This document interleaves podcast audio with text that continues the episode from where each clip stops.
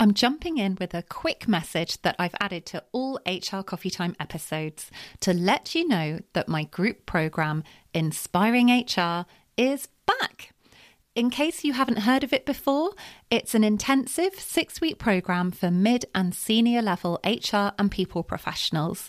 So, if you're an HR business partner, HR manager, head of HR, or HR director, or the people equivalent, so a people business partner, people manager, head of people, or people director, and you'd like to build your confidence, your credibility, and your impact at work, Inspiring HR could be perfect for you. We get started on Wednesday, the 5th of June 2024, when we'll be meeting up over Zoom for two hours every week. The group sessions are a blend of group coaching, training, and facilitation. They're supportive, encouraging, and practical, and each week has a slightly different focus. So, in week one, we look at setting yourself up for success. Week two is about boosting your confidence. Week three focuses on being strategic in your role.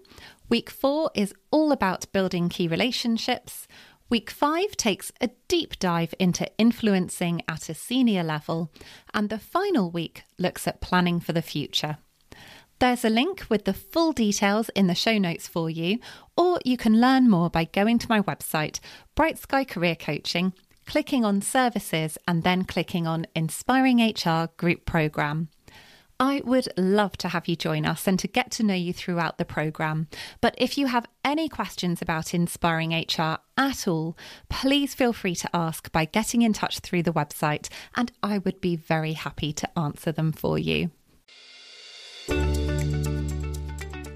Welcome back to HR Coffee Time with me, your host, Faye Wallace a career coach with a background in HR and the founder of Bright Sky Career Coaching.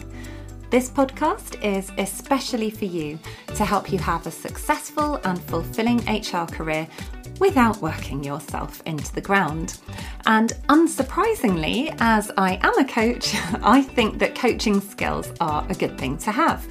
But they aren't just good for professional coaches.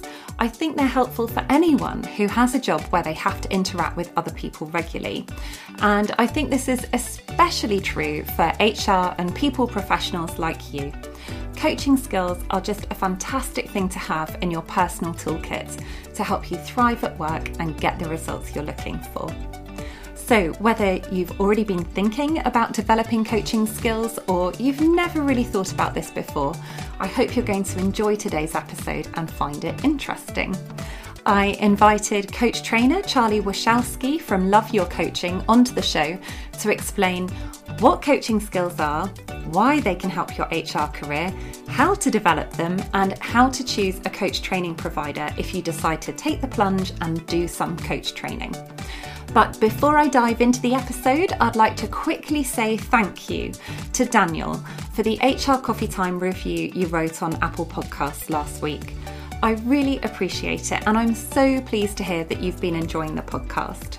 I know that you're looking to transition into an HR role at the moment, and I promise I have some episodes coming up specifically about this, about transitioning into HR, so I hope they're going to be helpful.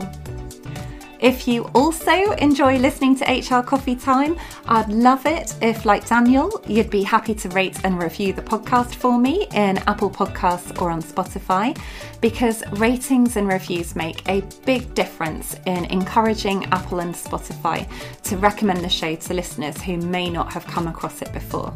I'd love to help as many people in the HR and people profession as I can through this free podcast. So if you do go ahead and review HR Coffee Time for me, please do let me know so I can say thank you. But now I think it's time for us to meet Charlie and crack on with the main part of the show. Welcome to the show, Charlie. It's wonderful to have you here. And could I ask you to start by just sharing a little bit about your background and the work that you do? Yes, thank you. Thank you, Faye, for inviting me. So, so I do two things. Um, one is that I coach people. Mostly, I coach school leaders and head teachers, and I've been, I've been doing that. I've, I've got a background in education, and I've been working with school leaders, coaching them on all the challenges that they have for the last 15 years or so. Then the other thing I do is I support coaches. So I run a training company called Love Your Coaching, and what we do, we're an Institute of Leadership and Management Centre. So we offer coaching qualifications at a beginning, intermediate, and very advanced level. And then I also I mentor coaches to other qualifications, and I'm a coaching supervisor. So I so I supervise coaches one to one. So I'm about two things: developing and supporting leaders in education by coaching them, and developing and supporting coaches by helping them professionalize and become really, really good coaches. Brilliant. Thank you for that excellent introduction. And then before we get stuck into exploring why coaching skills can help your HR career and how to develop them, I thought it would be really useful to just start by explaining what coaching skills are because coaching gets talked about all the time, but actually, we're not always clear on exactly what it is. And I remember when I very first called you many years ago now, when I was thinking about training as a coach, you helped me realize straight away that I actually didn't have a good understanding of what coaching was. I had it completely mixed up with mentoring. I remember saying to you, Oh, I coach all the time in my HR role. I do this and this and this. And you very gently pointed out that actually that wasn't coaching at all. I was just telling people what I thought they should do, which is mentoring. So, would it be okay for you just to run us through exactly what coaching skills are? So it's it's it's a very common misconception, uh, and often when people when they ask me what I do and I say I'm a coach, they say, "What do you coach in?" or "What sport do you coach?" or "Oh yes, I coach a lot," and then it does turn out that they mentor more than they coach. I, I see that.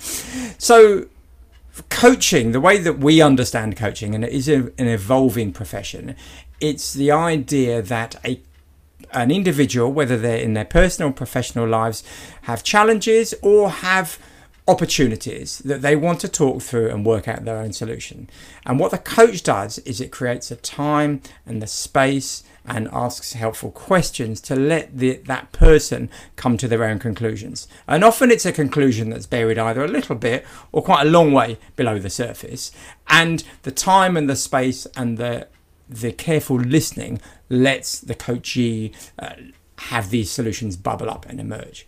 Coaches do choose to not give advice. Coaches do choose to let the other person come to their own conclusions, unless there's an emergency. So please, HR managers, if you find that you're coaching someone and and they're breaching serious regulations, you just press pause and say, "Look, I need to tell you, you can't do X or Y." That's what coaching is, and it's a skill that is very very learnable and it's a skill that is very very lined up with other skills that leaders have that colleagues have that parents have. So it's very very learnable. Mentoring has got lots of different flavors. Mentoring yes often comes from experience and advice but there are lots and lots and lots of coaching styles of mentor. So you can mentor in this gentle fluid way of of asking lots of questions, seeing what their ideas are, and then topping up their ideas with a little nudge of your own. Or you can mentor in what I'd call an old school traditional way, which is going to be much more uh, um, do it my way, do it this way. This is a way it's always worked, so you should do it.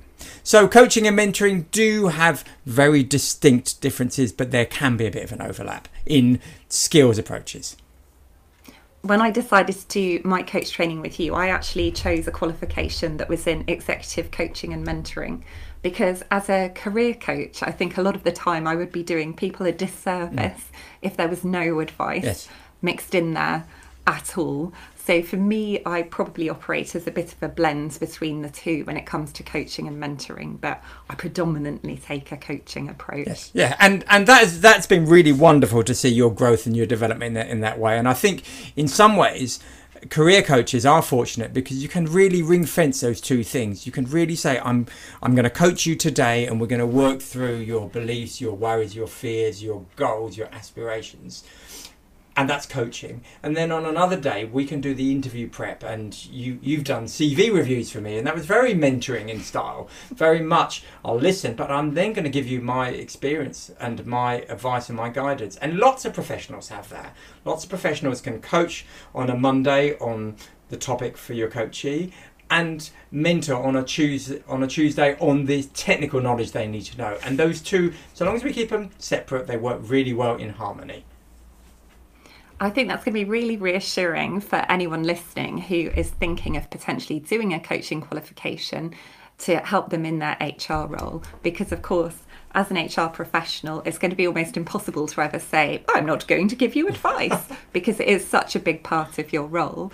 And actually, now that I'm touching on that, and now that we've got a little bit, well, hopefully a lot clearer mm. on what coaching is, it would be great to hear from you why you think coaching skills can be so helpful to have if you work in HR. So that would be both for anyone listening for themselves as an HR practitioner, how it's going to help them personally, but also how it can be beneficial as an entire HR department. Okay, great. Thank you for that. Well, I'll take those two questions separately and, and give you a couple of answers. As an HR professional, firstly, if if HR professionals don't lead on coaching, who is going to within the organisation? We have trained people who who are in finance or in admin or marketing or whatever who pop up and want to coach. You had a couple in your cohort, in fact, of of, of coaches mm. learning, but mostly it's people in the people section of the organisation who who need to be good coaches and they need to lead on it.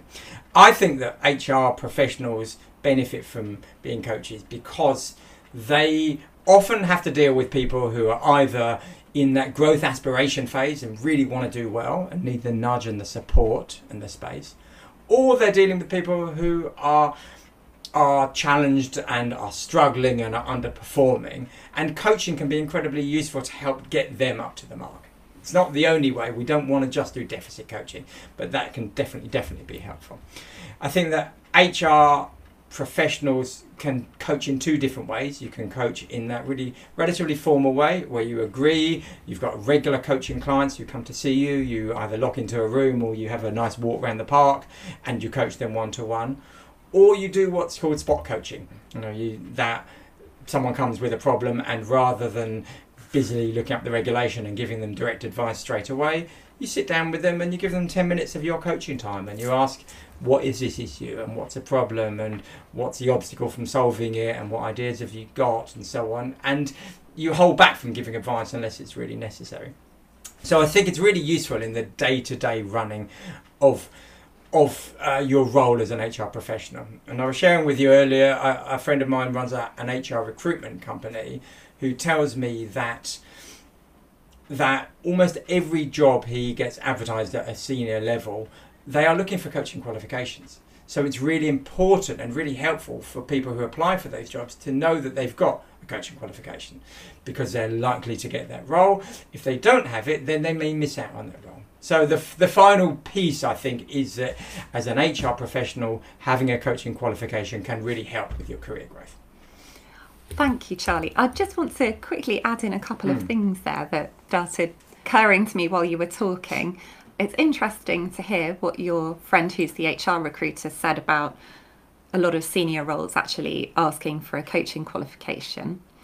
Aside from the fact that that's his experience, I think from a practical point of view, when you are in a senior leadership role as an HR professional, it is so incredibly helpful to have that qualification because I think it can take a lot of the pressure mm. off when it comes to interacting with the senior team because often there can be a bit of a nervousness like when you're in those board level meetings for the very first time yeah. and thinking oh, i'm not going to know all the answers i'm not going to know everything and actually being able to take a coaching approach and being able to use your coaching skills helps you realize that you don't need to have all the answers to everything. In fact, there's this huge power in being able to ask questions and facilitate discussions that can come up with a collective answer to big, important, or heavy questions. And if the CEO or the COO or, or whoever the senior leaders are start looking to you for help and support because those roles can be very lonely. It often is the HR director or people director or head of HR, they will hopefully feel they can turn to for some support to talk to about issues they may be experiencing that don't even necessarily have an HR focus. If you've got those coaching skills, you can be such a great sounding board for them and to help them feel less alone, which just adds enormous value to your role and the work that you do. Yeah, I, I, agree. I think, and you're right. You're extending what I said. The idea that you can sit at the meetings and have your coaching hat on, so you don't feel the panic. But also, yeah, that you can offer coaching to whomsoever. It might not just be for your reports. The idea that you are part of a senior team and you become the trusted professional friend who people will listen to. I think that, that's that's a wonderful, wonderful way of seeing it. So it's really rich, and I think that the if we value coaches within the organisation, then it's got an incredibly important role to play. Yeah, and you know, if you're listening and actually you're thinking, well, I'm nowhere near being in that senior role, so do I? Do I need to worry about this? Does this really apply to me? Building on your point about what you said about actually, if anyone's having a difficult time or wants to progress and they come to you for support, I know that at lots of levels in your HR role, one thing that can be a huge challenge is having line managers come to you for support all the time yeah. and they want you to do the work for yeah. them. And it can be a point of real frustration.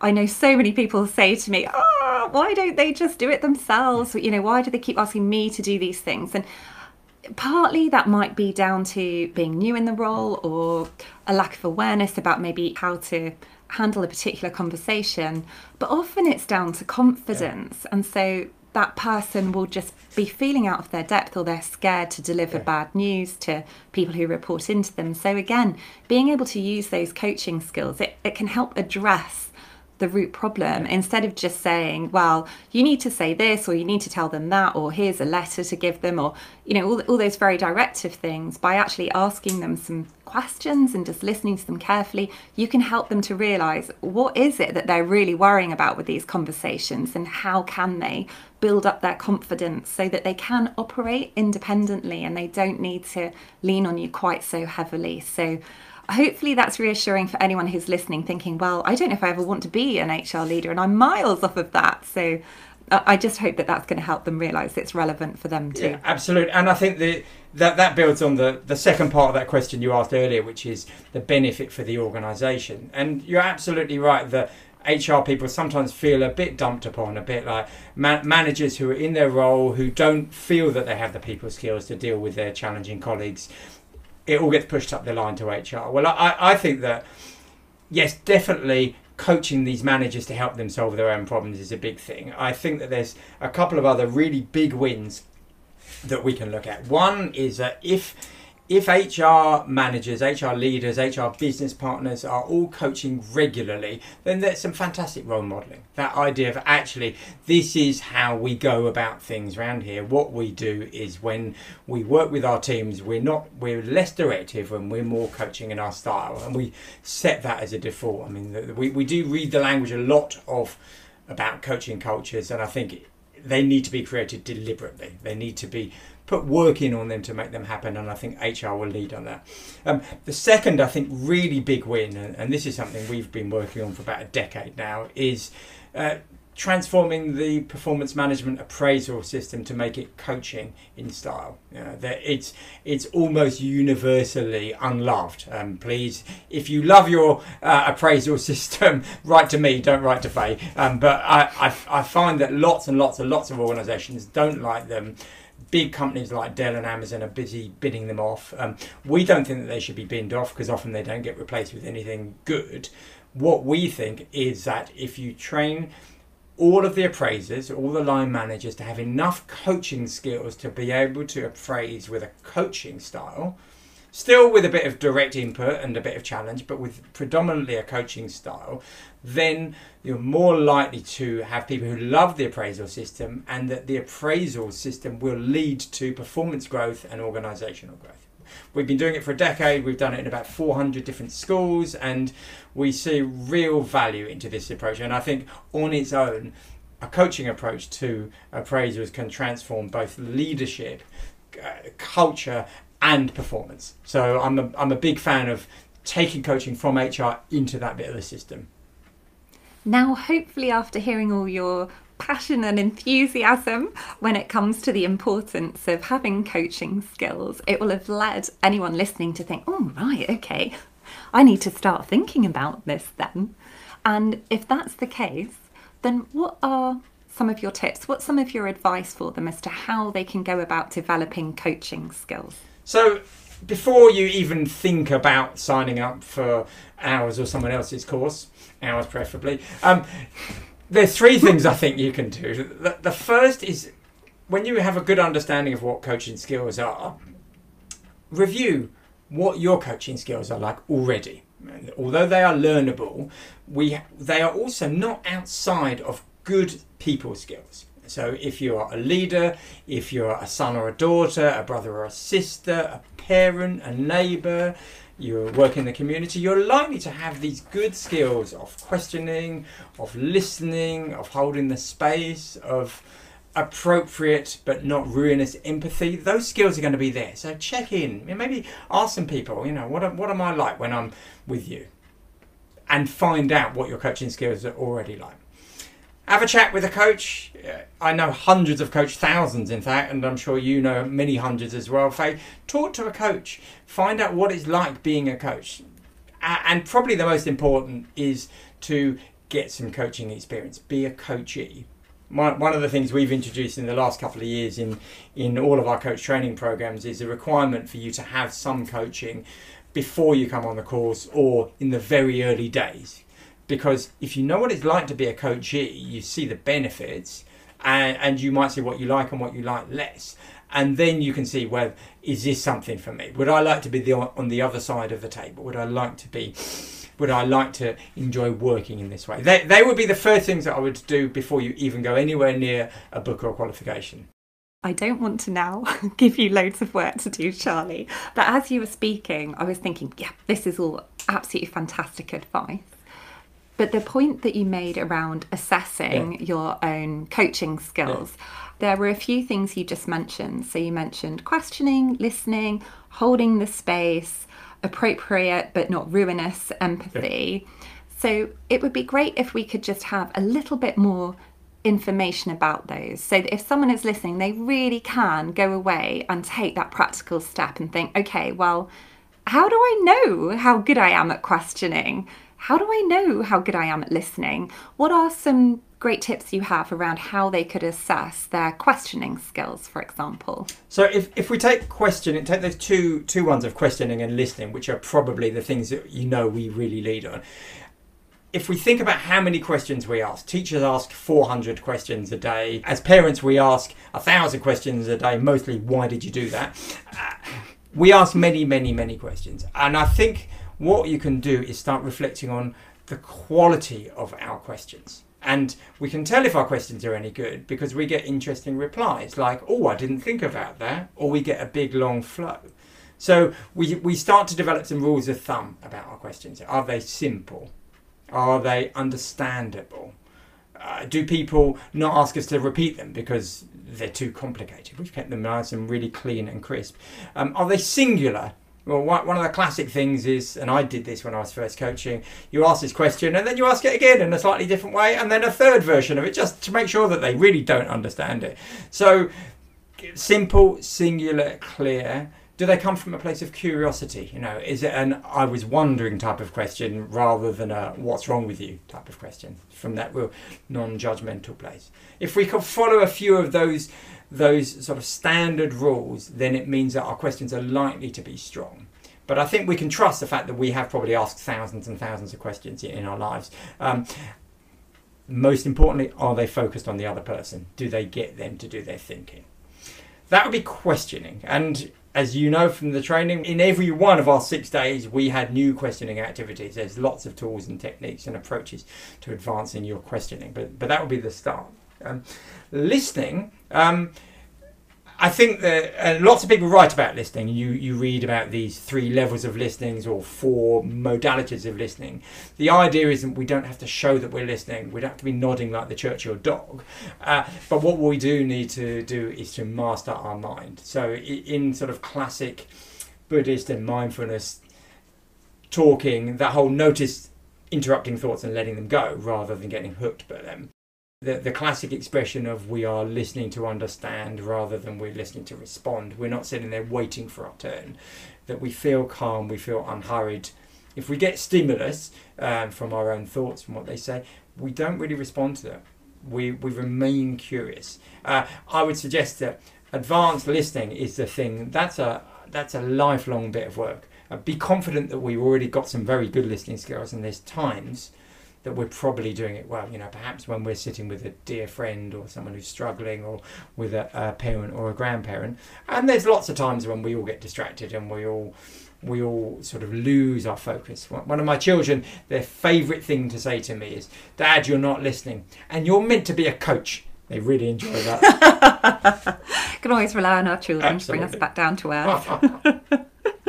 Brilliant. So we've looked at questioning, listening.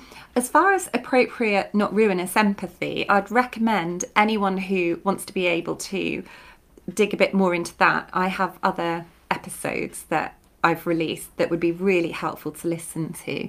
So there was an episode with Michelle Smith, which I think was episode 48, which was actually all about bereavement. So supporting colleagues in the workplace who are bereaved. Mm. And in it, she really explained so helpfully the difference between sympathy and empathy and had some helpful advice, mm. really helpful advice that I've implemented immediately and keep on trying to work on to build your responses yeah. so that they are empathetic yeah. rather than sympathetic. And there was an earlier episode as well. I'm just looking at my phone now to see if I can find exactly what number it was. Here we go. It was actually around redundancy. It was called Redundancy Why Losing a Job Feels So Hard and How to Help with my guest Emma Tomes. And again, she taught at length about the difference between sympathy and empathy yeah. and responding yes. appropriately when you're supporting someone. So, as far as that skill is concerned, if you're listening and thinking, Ooh, I, I want to have a go at this, to start thinking about how strong my skills are here, then please do go back and listen to those episodes. I think you'll find them really helpful. Yeah, uh, and that's great. And it's really good to really think about that because I think it is a worry for lots of new coaches what do I say if they present a big issue? What do I say if they they cry? What do I do if they present these big emotions? And the idea is not that we become cold, heartless fish and say we're not allowed to express. You know, we're, we're humans and and we respond in a human way. And there's a careful balance between that and then us taking over and us preventing them from having those feelings. I remember someone that I've I've trained relatively recently. She turned up on at the beginning of coach training uh, and she'd been bereaved quite recently. Her mama died in the last couple of weeks, and she said she hadn't managed to have one single conversation about her mum passing without someone gate crashing, you know, and saying, "Oh yeah, well when my mum died, or when my dad died, or when the dog died, mm-hmm. or whatever." So actually, that that belief that we're sharing our common experience as a way of shared humanity, sometimes that's not what people need. They need the space. Mm-hmm. They need to be able to talk it through, to feel it. Yeah. So I think redundancy and bereavement, I think they're, they're really two big spike areas. And as coaches, we can learn a lot from how professionals in those worlds work.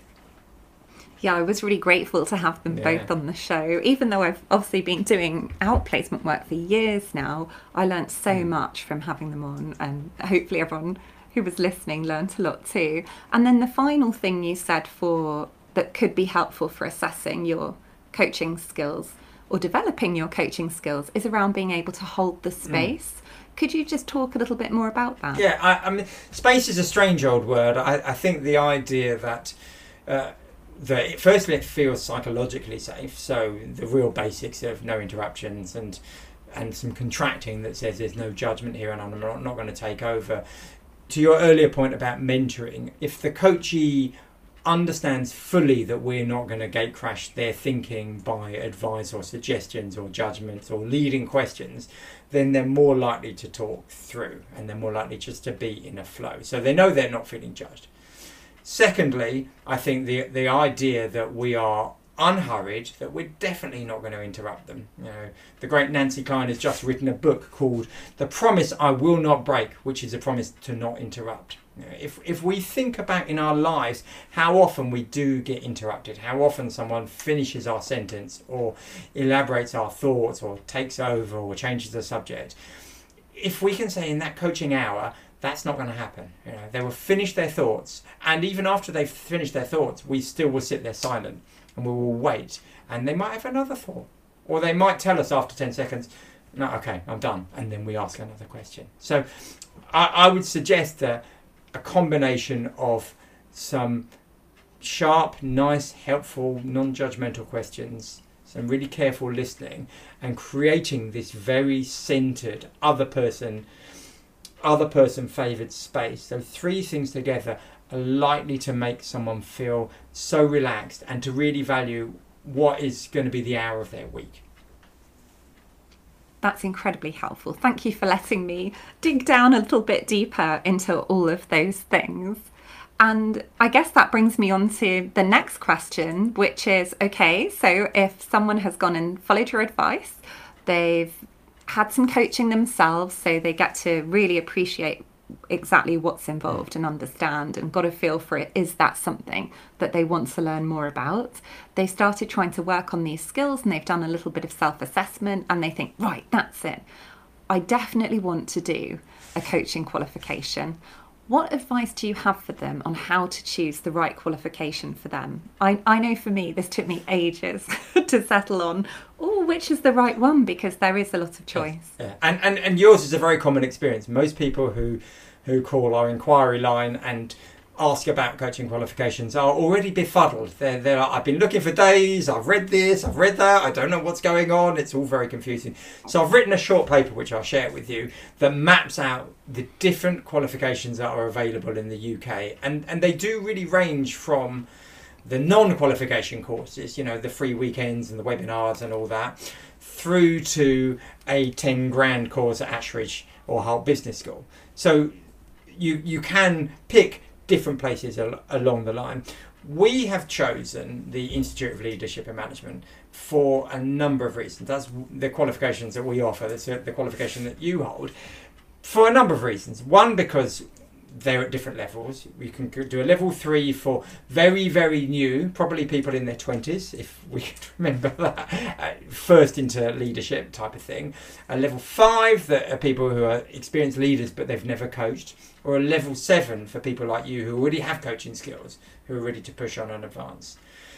Because they're practical, you learn skills, you get assessed your coaching at an advanced level, but they're also a bit theoretical, which means that you do do some writing. You may remember the essay or three you had to had to produce. So it means that that writing helps you focus on doing the the background learning it then gives you the opportunity to write about it and it really helps for your ongoing career and perhaps if you're developing strategies and pro- processes and so on so it's i think it's a really good combination of of both coaching skills and a bit of theory. Um, the training that we offer, obviously, we make it completely practical. We don't we don't get busy sharing slides and and making it very very theoretically based. Uh, and we do see people coming out of this qualification at a really really advanced, highly skilled level. If you think about the six of you on that the course that you're they're incredibly skilled. By the time you finished, and, and actually you're all out there pretty well, running your own coaching businesses and and thriving with coaching. The other thing about the ILM that's really important for HR is it sits very, very well in the UK community as credible. So things like in the NHS, their approved coaches list, you have to have an ILM qualification. For uh, CIPD, there's an accreditation along with them. They are they are very, very strong. Most local authorities, when they train, they look for ILM qualifications. So I think it's it's very very useful and it works really really well. So I would encourage people to look at ILM qualifications. Okay, so ILM is clearly your favourite and the one that you train around. The other thing to mention is that it can also be a pathway into getting your coach accreditation through one of the main coaching bodies. Yes. So this is another thing that I just found mystifying when I first became a coach. Yes. And that was the fact that there are different coaching bodies and there are different kinds of accreditation yeah. that you can have. So it's not essential that you get accredited as a coach at all. But if you're thinking, actually, do you know what? Although I love working in HR, I think I would like to now start working on my coaching skills, in my current role, get my coaching qualification with a view to potentially just working as a coach. And I've coached people who've wanted to do that on my career change coaching program. Actually, one of my re- most recent people, she had a very successful HR career, but she kept getting this idea that she was interested in potentially maybe being a coach. Yeah. And so that's eventually what she's decided to do and take the plunge. So if that is the case, then it can be helpful to have that accreditation. I'll just quickly, for anyone listening who's not sure about this, talk through the main coaching bodies where you can get accredited. Mm. So there's the ICF, which seems to have become the most well known one and the one where the majority of coaches who I know seem to get accredited with. That stands for International Coach Federation. And I know that your ILM qualification, the one I did with you, level seven, puts you on the path to be able to then apply for accreditation with them. Yeah, it does, yes. Then there's also the Association for Coaching. So, the very first coaching qualification I did, which was for career coaching, that would have enabled me to go down the Association for Coaching accreditation route. And then there's also the EMCC, which I always forget what that stands for. Is it the European Mentoring Coaching Counselling or something? It actually is, yeah.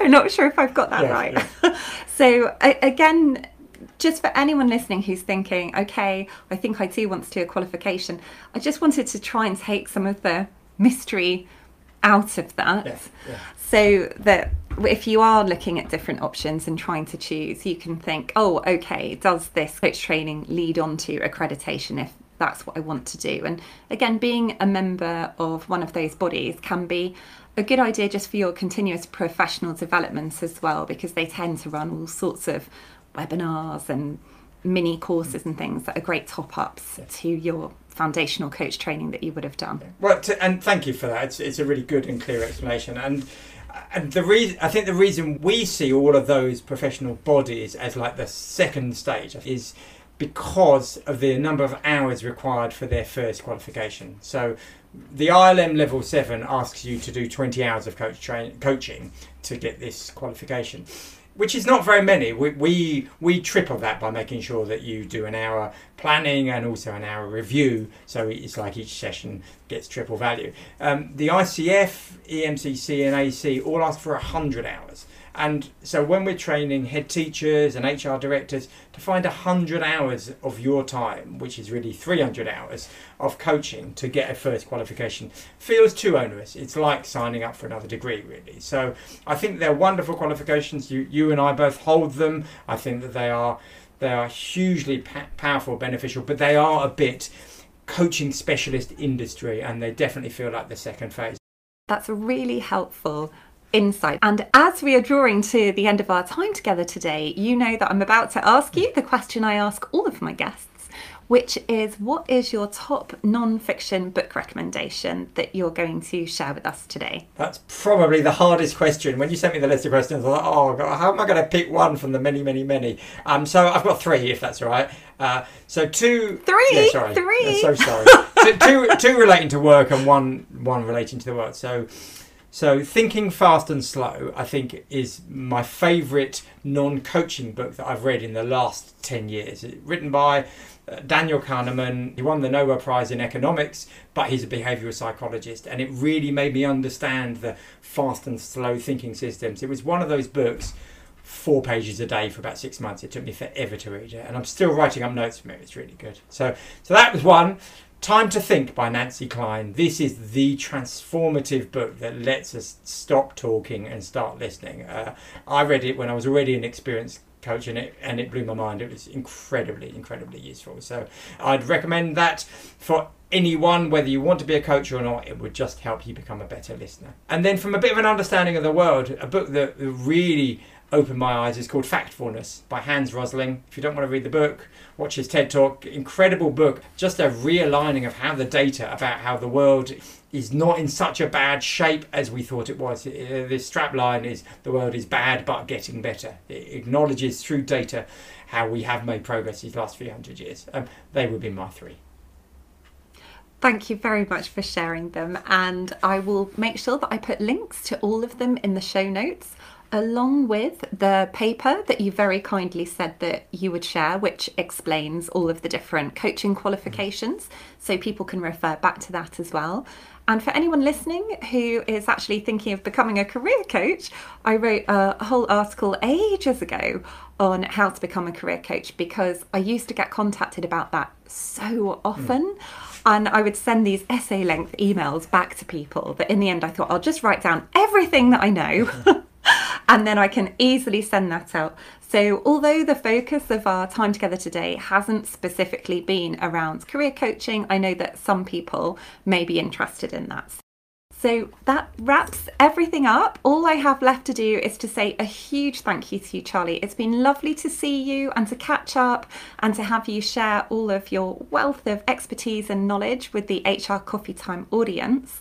For anyone listening who would love to get in touch with you or learn more about your work, can you just quickly tell us before you say goodbye what the best way is of them doing that? So, so the easiest thing is to either go onto our website, loveyourcoaching.com, or email me, charlie at loveyourcoaching.com, and I'll happily respond. Our, our contact details are on the website as well.